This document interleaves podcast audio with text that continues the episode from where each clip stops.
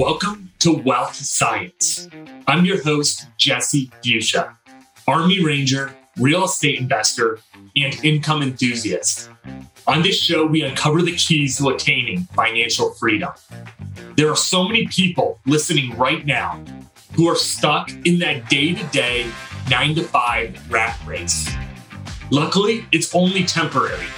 Each week, we bring on guests that help us discover the steps to build financial freedom, passive income, and generational wealth, so we can live the life we were born to live. Money is freedom. Let's get to the show. Welcome back to another episode of Wealth Science. I'm your host, Jesse Fuchsia, and today's guest is Travis Hill. Travis is an active duty Marine stationed in California. His investing journey started 25 years ago while living in Las Vegas, Nevada. After joining the Marine Corps, the Great Recession eliminated his portfolio. He started investing again in 2018 with the intent of retiring from the military, not having a W-2 job. His goal is to become financially free from cash flowing real estate. Currently, he is passively and actively investing in 125 units. He enjoys connecting others and sharing his knowledge with those looking to start their investing journey. Wealth Science, I bring you Travis Hill.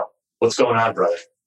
Hey, man. How's it going, Jesse? Thanks for having me. It's good, dude. Yeah. No, thank you. Thank you for coming on. Like I said, I mean, you and I have been connected for several months now. We've been following each other's journey, dude. So I've been looking forward to this interview all week, dude, just shooting the shit with a buddy on a Sunday morning. So this is too much fun for me. You know, for the people who may not know you, like I do, Travis, I mean, if you take a couple minutes and just introduce yourself and kind of give us your background. Yeah, sure. Travis Hill, active duty Marine stationed in California. This time around. And I just hit 18 years in December in the Marine Corps. And I love real estate. And I love investing with people and connecting people. And real estate has just really kind of opened up a whole new world of opportunities and experiences. And it just so happens that I get to make money. We get to make money doing that journey. So I love it. It's super fun. Living in SoCal, get to do my surf and jiu-jitsu and get up early and enjoy all that California has to offer, at least as far as those two things that I like to do. And life is wonderful, man. Dude, that's awesome. We're recording this the day after the Niners just pull a huge upset on Lambeau Field. So I don't know if you're a Niners or if you're buddies with a lot of guys from the Bay or whatever, dude, but big day in the NFL, so that's crazy. Dude, your story is super interesting and where it started and where it kind of is today. So I guess, where did the investing journey really start? I know it got serious in 2018, but did it start pre-2008 or what does that kind of look like? It did. So I followed my fiance, now wife, after college to Las Vegas. She was working for Victoria's Secret. She was a regional manager there for a time, and then a neighbor friend of hers was like, hey, you should come over and do loans. So she did her thing, got into being a loan officer and was crushing it, right? This is early 2000. And so she's like, hey, you should get into this real estate thing. And her mom grew up owning apartments and different things. So she was familiar in the space. And so, I was a single dude. And so what I did was I'd go to in Vegas, everything is built in communities, right? So you have phase one and they do phase releases. So I went and bought the second biggest house in phase one, lived in the master, rented out, house hacked the other bedrooms. And then phase six or phase seven, because whenever they do a new phase release, they increase it $10,000 or something, right? Whatever. And so I'd wait till phase six or phase seven and just refinance it, pull the money out and go do it again. So in the early 2000s, we had 6 properties. And I thought, we're done.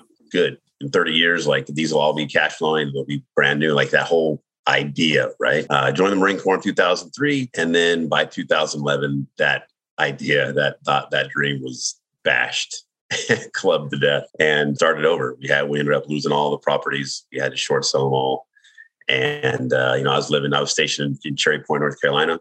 And the only thing we have left is a government paycheck, scratching our heads, oh crap, that really sucked. And, kind of took we lived the Dave Ramsey life, beans and rice for that pretty much the next 7 years, and just kind of built ourselves back. We've always been pretty frugal. So we never really had any, we didn't have car payment. We didn't have credit card debt, but just of that sting lasted a while. And, in 2018 to fast forward to now. So. Yeah, that's a crazy story. I mean, the 2008, it affected so many people. I mean, we're doing something similar to what you're doing. I mean, taking out loans. And yeah, that's crazy. You know, looking back on that time frame, and it stings, but it's like, I think it was good venison because I'm sure there were great lessons learned. I mean, what are some of those things that you've taken from that, you know, 2008, 2011 time period that's now affecting present day? Like what major lessons learned or what are your thoughts to the audience, I guess, on what you took away? Yeah. So, I was so fascinated with the ants climbing on the bark of my tree that I didn't bother to see the forest fire raging around me. And so that experience taught me, like, hey, what is the yield? Like, it's okay to watch C-SPAN for 15 minutes, maybe once a month, right? Or like, what is the inflation? Because I had no clue about any of those things, right? So it really broadened my financial aperture as far as like, no, there's these things outside of real estate affect real estate, and real estate affects those things. And so, you know, like we're seeing here with inflation, right? With inflation going on and then interest rates going up, like I didn't know those things correlated. So that's a lot of the lessons that I learned. And then two, it taught me that not to be in a niche so bad. Like I'm diversified now, right? Like you talk about real estate investing. Well, I'm in land, I'm in private lending, I'm in short-term rentals, I'm in commercial real estate, I'm in single family, I'm in, you know, single homes, but I'm in also multifamily residential. So like I'm diversified in real estate, but I still use real estate as a means to accomplish my goal of not having a W-2 job. Yeah, that's really interesting. And this is probably a better question for the end, but just talking about it now and, you know, talking about 08 and what we're seeing today. I mean, are you seeing massive similarities between what we're experiencing right now in Q1 2022 and what we saw in 08 and 09? And I guess, what are your thoughts on where this could be heading in the next 12 to 24 months? I don't personally. My ability, like what they want as far as the, you know, your documents, like back then, you could seriously just breathe. And the amount of paperwork they have you do now compared to then, way less. You know, I have to do a lot more paperwork. We have to do a lot more paperwork now, right, than we did 20 years ago, you know, 15, 18 years ago. Yeah, when I'm talking to so many passive investors on a daily basis who are looking to invest, and they're like, Jesse, I'm worried right now about the housing bubble. I always bring that aspect up. And I wasn't investing in real estate in 08, but I think it's super powerful that you were and other people were, because there were so many lessons learned from it. But I think there were systematic problems. Like the system itself was broken, where people were getting, you know, $1 million loans that were working at McDonald's or something like that, or on minimum wage. So it's, yeah, that's incredible. And I always love picking people's brains on that. Yeah. And you look at the amount of like, loans that were sold, right? Like I think out of the loans that I have now, like one has been sold. I think a lot of people just kick those loans down the road so many times that they just inflated them and kept them on going. And I feel bad for everybody who's like, oh my gosh, 2019 COVID, the world's going to go to crap. Just hold your money. And yeah, just here in Southern California, like, man, I would love to be able to use a VA loan here in San Clemente, but no number works, none. Yeah. And, you know, the VA loan and opportunities that military, active duty, and veterans have to be able to house hack their way to financial freedom. Oh my gosh, man. If I had it to do over again, 20 years ago 18 when I joined the Marine Corps, I would have been all up about the VA loan and found a duplex, a triplex, a quad in every duty station. Yeah. Great story, right? There's a story, young sergeant on the depot down in San Diego, doing his drill instructor duty. Uses a VA loan, finds a quadplex. He cash flows $100 a month out of the quadplex. His DTI, I think it's like 58%, qualifies for the VA loan because, you know, you can use the rent from the other units up to 75%. And he cash flows $100 and he's a millionaire at 24 because he has a quadplex that he qualified for. That's brilliant. It's an amazing opportunity that not enough military members are taking advantage of it. It's super sad. Yeah, dude, that's so powerful. And I'm having so many conversations because I'm getting ready to move to JBLM in the Pacific Northwest, where just south of Seattle, it's super expensive right now. And I've got other people reaching out who are like, Jesse, the real estate is so expensive. I'm like, dudes, if you just use your VA loan and you're just paying down equity on a $600,000-$800,000 triplex or quadplex, whatever, dude, you guys own equity in an $800,000 asset in your 20s, which is insane. People don't understand the power and leverage of that. So that's, I'm so glad you brought that up and told that story. It is super powerful. You know, transitioning now to like the 2018, when you got back on the saddle, Travis, I guess, what was kind of that motivating factor of like, you know, 2018, or what was the catalyst, I guess, of being like, hey, I got to get back in this and give this another go? I just read the book, Start With Why, right? And like, what was my why? What was the why that I wanted to exist in this life? I realized that I knew I wasn't going to triple dip the government. I wasn't going to retire from the Marine Corps and then get a contractor job and then get a GS job and then wait till I'm 65. And then like, yes, I can finally get my triple dip and finally, no, screw that. Screw that. I'm not going to be a company man. I definitely don't want to retire from the Marine Corps and go work for a corporate job. Like, hey, can you be our military liaison person to get us government? No, man, I don't like the clog now. I dang sure don't want to mess with the clog when I'm retired. And so I just figured, you know, like, what was my why? What was driving me to not want to have to work? And real estate was at it again. I mean, yeah, sure. My portfolio's got securities. It's got stocks. I invest in my TSP, right? Like the Thrift Savings Plan, like that's a thing. But that's not the driver. That's all just extra gravy. You know, when I retire and I get a disability check and I get my pension, like that's all gravy. Like I don't want to touch that. You know, that's my goal, because imagine the optionality that I have because of real estate, that I can go and do like, you know, go 6 months to a church mission, or I can go see my kids in high school. They can go and I can take them on a trip for 30 days. Like whatever it is that I choose to do, giving back to the community at the length and impact that I want. Man, that's freedom, absolute freedom. And I'm bettering the community around me because I want to be there. I'm trying to provide an impact, a positive one, in whatever aspects that I get to choose. I think that's living. Yeah, dude, it's so much bigger than just the bottom line of making money. I love when you bring up like freedom and that you stop trading time for money. It's like, I know you're a huge family man. I mean, I just got married this past year. My wife and I are looking forward to starting a family here in the next, you know, year, 2 years, whatever, dude. And it's like, I want to be the dad that never misses, you know, a game. Like that's my goal. And like real estate is the vehicle that can make that happen. You know, stop trading time for money. I love that book too. I think it's by Simon Sinek, Start With Why. It's super powerful. So looking at 2018, dude, I mean, what was that first deal, I guess, getting back on the saddle? What did it look like? Was it a duplex triplex, or was it a passive investment, or what did that look like? Yeah. So I found Dave Ramsey from Military to Millionaire.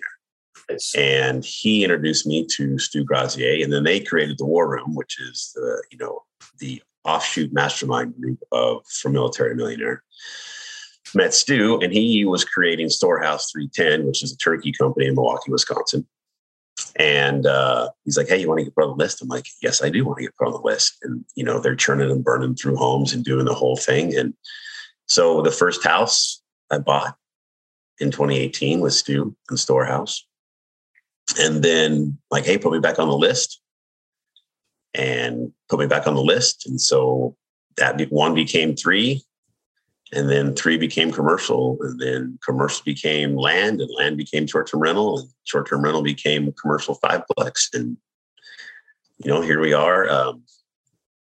Then we got into syndications, and then we're into private lending. So there's just, it just continues to open up the door. And then that brought in connections and being able now, you know, been able to raise money for other people, or at least bring other people to syndications so that they can invest and have a return. Like, it's just super fun, man. Yeah, it's exciting. And I think the power of the mastermind is so incredible, and being around like-minded people.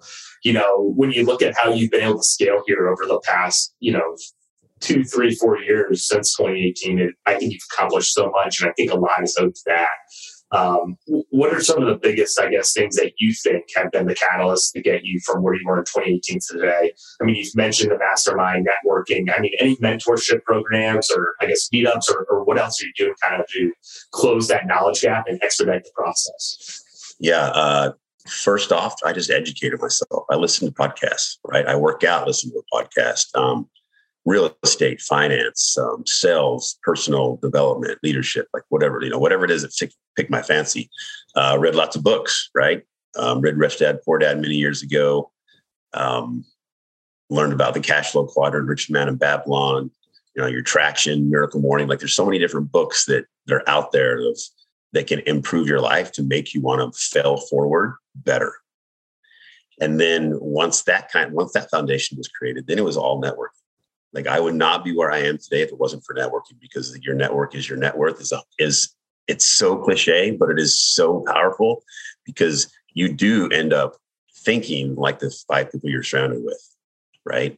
Like I have a real estate meetup last night, and I've been doing it for the last 7 months, and it's in my community. I live in a company in field grade base housing off base here at Camp Pendleton, or in California, San Clemente.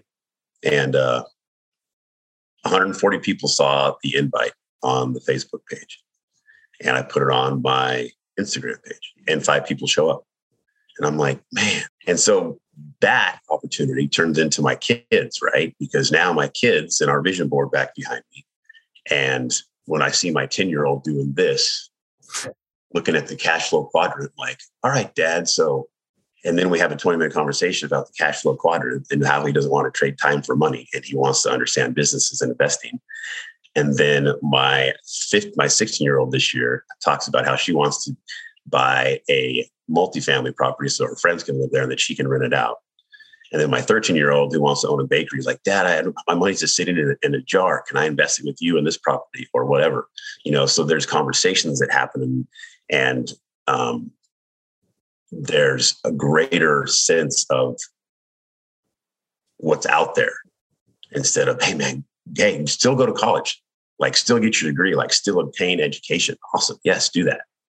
But there's this whole other thing here that you can have the opportunity to. And if you can beat me by 20 years and start in your 20s like I did, that end up being smarter decisions and being more educated, man, that's awesome. Yeah, that's incredible. And I've got a buddy who just syndicated an apartment building, and he teaches his children. I mean, having these conversations just like you're having.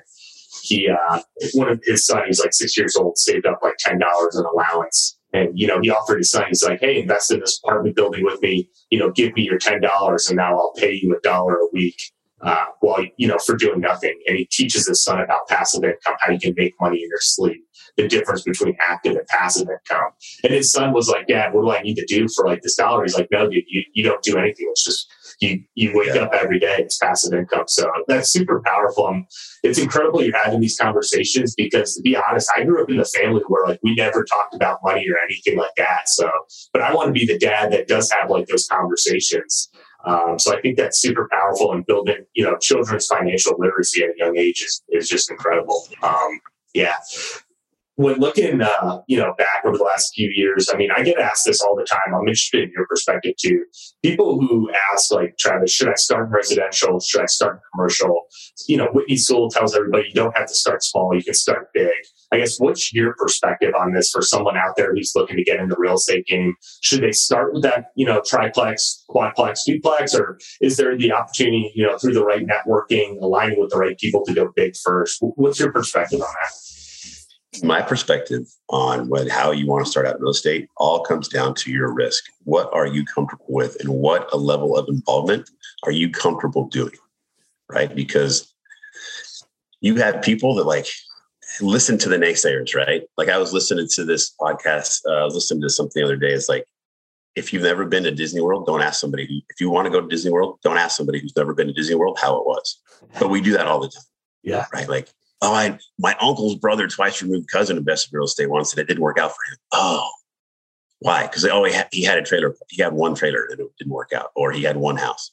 Well, if having a house and having to deal with managing the property manager or trying to manage, if that freaks you out, do a syndication. Like, start there. If that is way too boring for you, go do a small duplex, right? I agree that it's whether it's 2 doors or 300 doors, the amount of the math to do it is the same. Are there more steps in the math?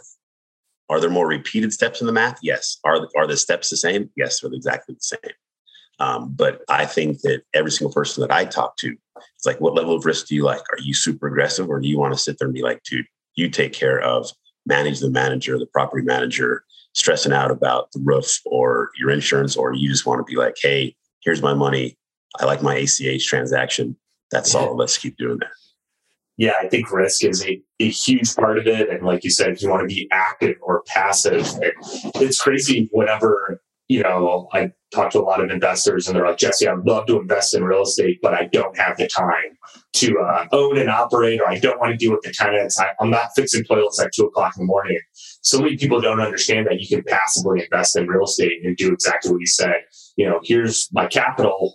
I'm looking, whatever, and deal with these types of returns. And here's my, you know, wire ACH information. Just, you know, hit my mailbox with a check every month. So I agree with you. I think risk is super, super powerful. I wanted to get your perspective as well. I didn't even know you were doing land deals and stuff like that. You know, for the audience who might not know a whole lot about that, can you just briefly describe, I guess, the business model behind what you do and I guess how you do it with the land deals?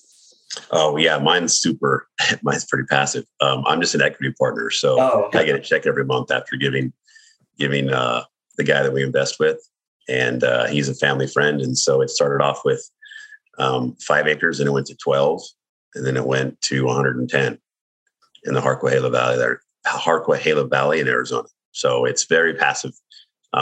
We just got water rights to that 112 acres, so now we're kind of, you know, what do we do with it? Do we sell it? Do we keep it? Do we lease it? Do we just sell the water and keep the land? Like all of that stuff is kind of up there, but that is kind of a very passive thing too. Going back to your question too about, you know, what big, small, many doors, little doors you have, you know, if you create relationships and you network and you create those relationships, private lending is also available, right? Mm-hmm. Alexander, she has a fantastic Facebook group that's all about private lending and how that works and be your state and how to own and understand those things and working with lawyers to get that state specific and how to private lend. And that's another way that you can have ownership in a property, and you obviously don't want it to ever default, but you have ownership in a physical thing that gives you a return that is backed by that property. In the event that all heck goes down, you now own a physical property at a huge discount typically, because it's usually a flipper that's trying to use that money to make a property, you know, flip that property. So there's another aspect of it that a lot of people don't know about, and they're not very comfortable, but that is a very relationship-based action in the real estate world. Yeah, I 100% agree. We've had another gentleman on here, Edwin Epperson, who got started doing private lending, and it is super powerful, another phenomenal passive way to get phenomenal above average returns on your money. If you're just looking to get, you know, whatever, 10, 12, 15% plus on your money, it's a super great way. I was interested too in how you kind of got into the short-term rental game, and what does that, I guess, look like in your portfolio? I mean, is this one property, is it two properties, or how did you get into it? And I guess, what does it kind of look like within your whole portfolio? Yeah, so it's just a short-term rental in Florida. It's, I'm basically private lending on it for a 1-year note, and just hooked up with some guys that I've known for a while, and they're just looking for capital to get it rent ready and everything else. And so I'm like, yeah, I'll be happy to help. So it's more of a private lending / syndication, but my name's on have some type of ownership, so I'm claiming that I got it. So it's super fun. It's short-term renting is, you know, boutique rentals, or people are converting hotels into short-term rentals. Like, it's a very interesting game that I hope does, I don't know, it's very 50-50, right? Like, neighborhoods should be neighborhoods, and neighborhoods can't be neighborhoods if you've got all these crazy people coming in for the weekends or staying for 2 or 3 days. In the military life, we're totally used to it because everybody rotates every 3 years anyway. So we live an extended term rental life while we're in the military. But you know, there's a need for it. There's a niche, you know, between the traveling nurses, you've got insurance families, you know, or insurance people staying in short-term rentals. Like there's an existing need for that.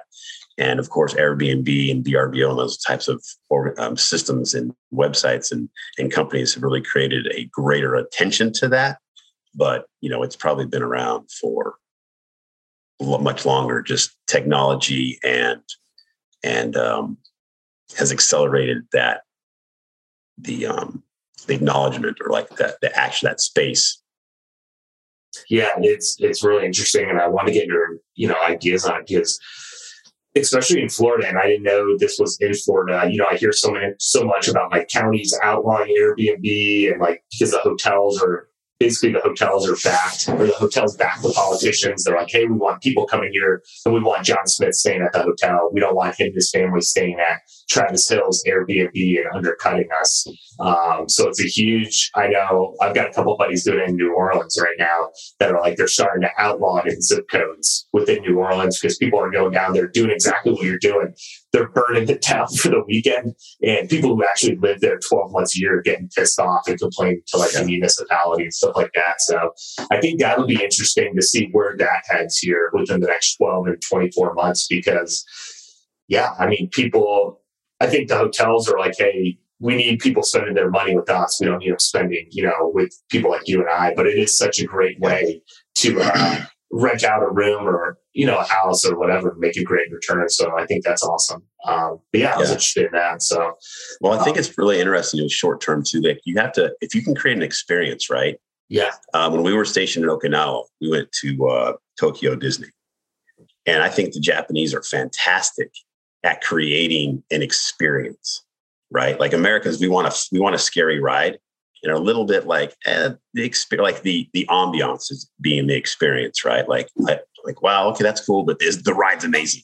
Where in Japan, the ride's like but the ambiance and the atmosphere is pretty amazing.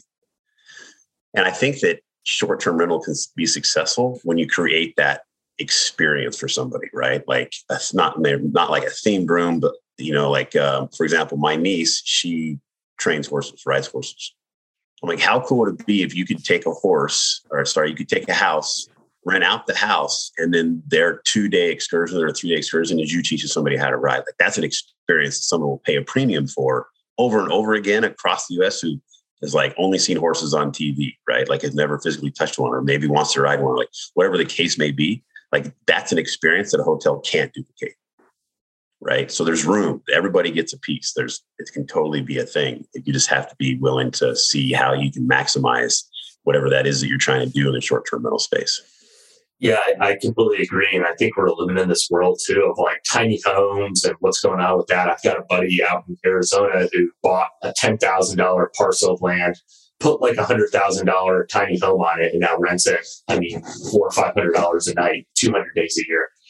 It's insane. So, but again, like that tiny home, it's a total Instagram experience. People are taking pictures of it.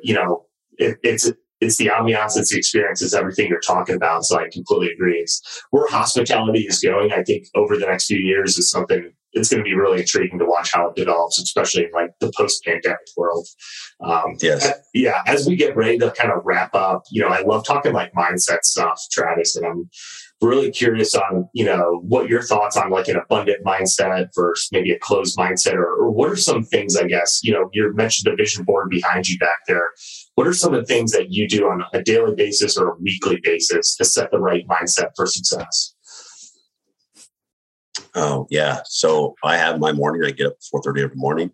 Right? I say my prayers. I eat my vitamins. I rip my shirt off, right, in true Hulkamania fashion. That dates me for all of us older folks. But it's a daily decision. I was diagnosed with stage 3 colon cancer in 2019. And so I've been going through that, and I'm in surveillance now, and everything's going fantastic. And of course that helps accelerate your aperture of the world and where you are and where you're where you stand in it. But mindset is huge. I was grateful for the experience of going through stage 3 cancer and the chemo and radiation and all the other stuff, right? And it's very easy to dig your negativity hole with an excavator instead of a shovel. It's so easy to lay in bed and say, woe is me. And from the beginning, when after my diagnosis, everybody has time to reflect, right? And then that's your opportunity to decide, hey, what am I going to do today? Because like in boot camp, you live chow to chow, Sunday to Sunday, right? Like, oh, when I graduate, screw graduating. Your goal is to make it to chow, to lunch, or to dinner, or to breakfast, whatever that is, right? And that's the same way you look at like mindset is looking when we shoot a rifle and you look at your front sight post, right? You don't look at your freaking rear sight. You don't look at the target. You look at your front sight post, because why? That's, you're going to hit the target. You're going to hit black every time. And if I'm focused on what happened in the past, and like, this freaking sucks, and the cancer did this, or, oh my gosh, then I'm not moving forward. I'm moving forward slowly. Like, I'm moving through the mire horribly. And I'm still not giving my opportunity to heal. But if I'm only starting at my target, my goal, my target, then I'm shooting everywhere and I'm not focused on what that is. So my front sight post allows me to be like, hey, I'm hitting black because I see the immediate short-term goals in front of me. And that's freaking awesome. And so it was just a daily decision. Like, what dog am I going to feed? Am I going to feed the good dog or am I going to feed the bad dog? And then that good dog gets to eat or beat up that bad dog that's full of imposter syndrome and full of negativity and, you know, tells you that you're not good enough. And that's mindset. Really good story that helps iterate that. My son surfs competitively here in Southern California, and we were up at Pismo Beach surfing, and he did not do well. And so we're driving home and I'm like, hey buddy, like, you know, what do you think was the issue with your contest and your results and how you performed? And he's like, I don't know, Dad, I get in my head and it's just like really messes me up. And so we were talking about how this 6 inches, right? Like that's your world. You control that. The coach doesn't control that. Like, you have to make that commitment. And he goes, Silencio Bruno. I'm like, what? And as soon as, when you start having kids, you'll get Disney Plus and you'll start watching Frozen and all the other fun and Marvel movies that cycle great, right? Well, in Disney Plus, there's this movie called Luca, and it's about a mermaid kid who ends up going on land and experiencing the movie's about his experiences. Well, he meets another kid that's a mermaid kid, and he, as they're going through and they have a problem, they say Silencio Bruno. And so he was able to tie the mental shortcomings or like his mental roadblocks to Silencio Bruno. And it was really powerful to be like how he connected imposter syndrome to his own, like getting in his head and jacking him up to, oh, that's Silencio Bruno. I need to silence Bruno. So now whenever we get ready to go surf, I'm like, hey, what are you going to focus on? Dad, I'm going to focus on my bottom turn. I'm going to make sure that my top turn is really good. And then I'm like, what happens in a contest when you like start thinking that all these people are putting pressure on you or that starts creeping in? He's like, Silencio Bruno. So it was a pretty amazing opportunity. And that's mindset 101, right? Like, what is your Bruno and how are you going to silence it? Yeah, I mean, it's incredible. And this is just like making me so fired up to be a dad because I can't wait for these experiences. And I'm super, I take that title super serious. I mean, I grew up in a great family where I had an awesome father too. And yeah, just hearing about what you and your son are sharing, it's like, man, it's going to be me, you know, here in the next few years or whatever, 5-10 years from now, I'll be so fired up. So, but I mean, your point about, you know, going through chemo and stuff like that, it puts, I mean, thank God I've never been through it, but I would say it probably puts everything in perspective that, you know, time is finite. The time with the people we love is finite.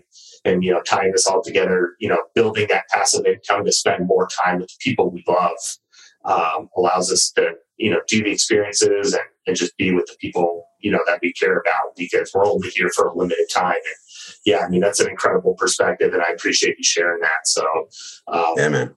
Yeah, I got one last thing for you, Travis. If you don't mind, just answer one last question. If you could solve any problem in the world, what would it be and why? If I could solve any problem in the world, what would it be and why? I'm just going to repeat that for the next minute. That way I don't have to answer that. Gee, that's a great question, man. Solid question. If I could solve anything in the world, what would it be and why? I would solve... Shoot.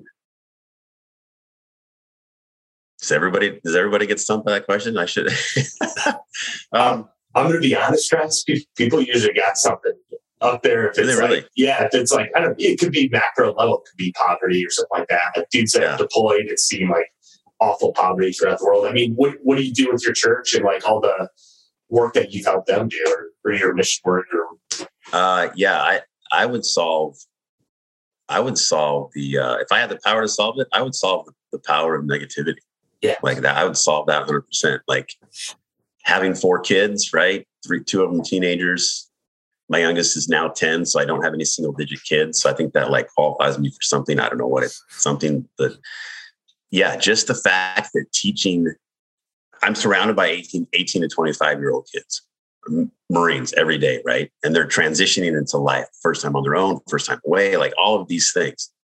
And the amount of like resiliency and failing forward, like, man, I guess I would say resiliency. Like I would love to be able to focus on resiliency and be like, hey, dude, like person, you can are better, right? That dog, that imposter syndrome that is so alive and well in all of us that we listen to so much, right? That fear, that false evidence appearing real. I would cure that because my kids remind me that they are not Marines, but when I deal every day with 18, 25-year-olds that deal with self-worth, that deal with critical thinking, that deal with resiliency, that deal with like, it's okay to fail because that's how you learn. And this entire world is built on failing forward.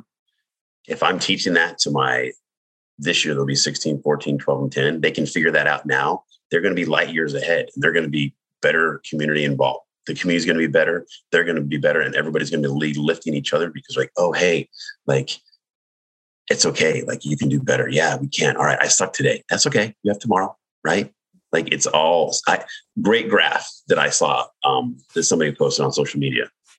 It had a graph and it had days and it was like this up and down, up and down. Then it had weeks. It was a little bit less. And then it was like years and it was almost a straight line. And then it said decade. It was just a straight line. And I'm like, man, that is so powerful. Right. Because we live so much for hating what we were instead of loving what we're trying to be.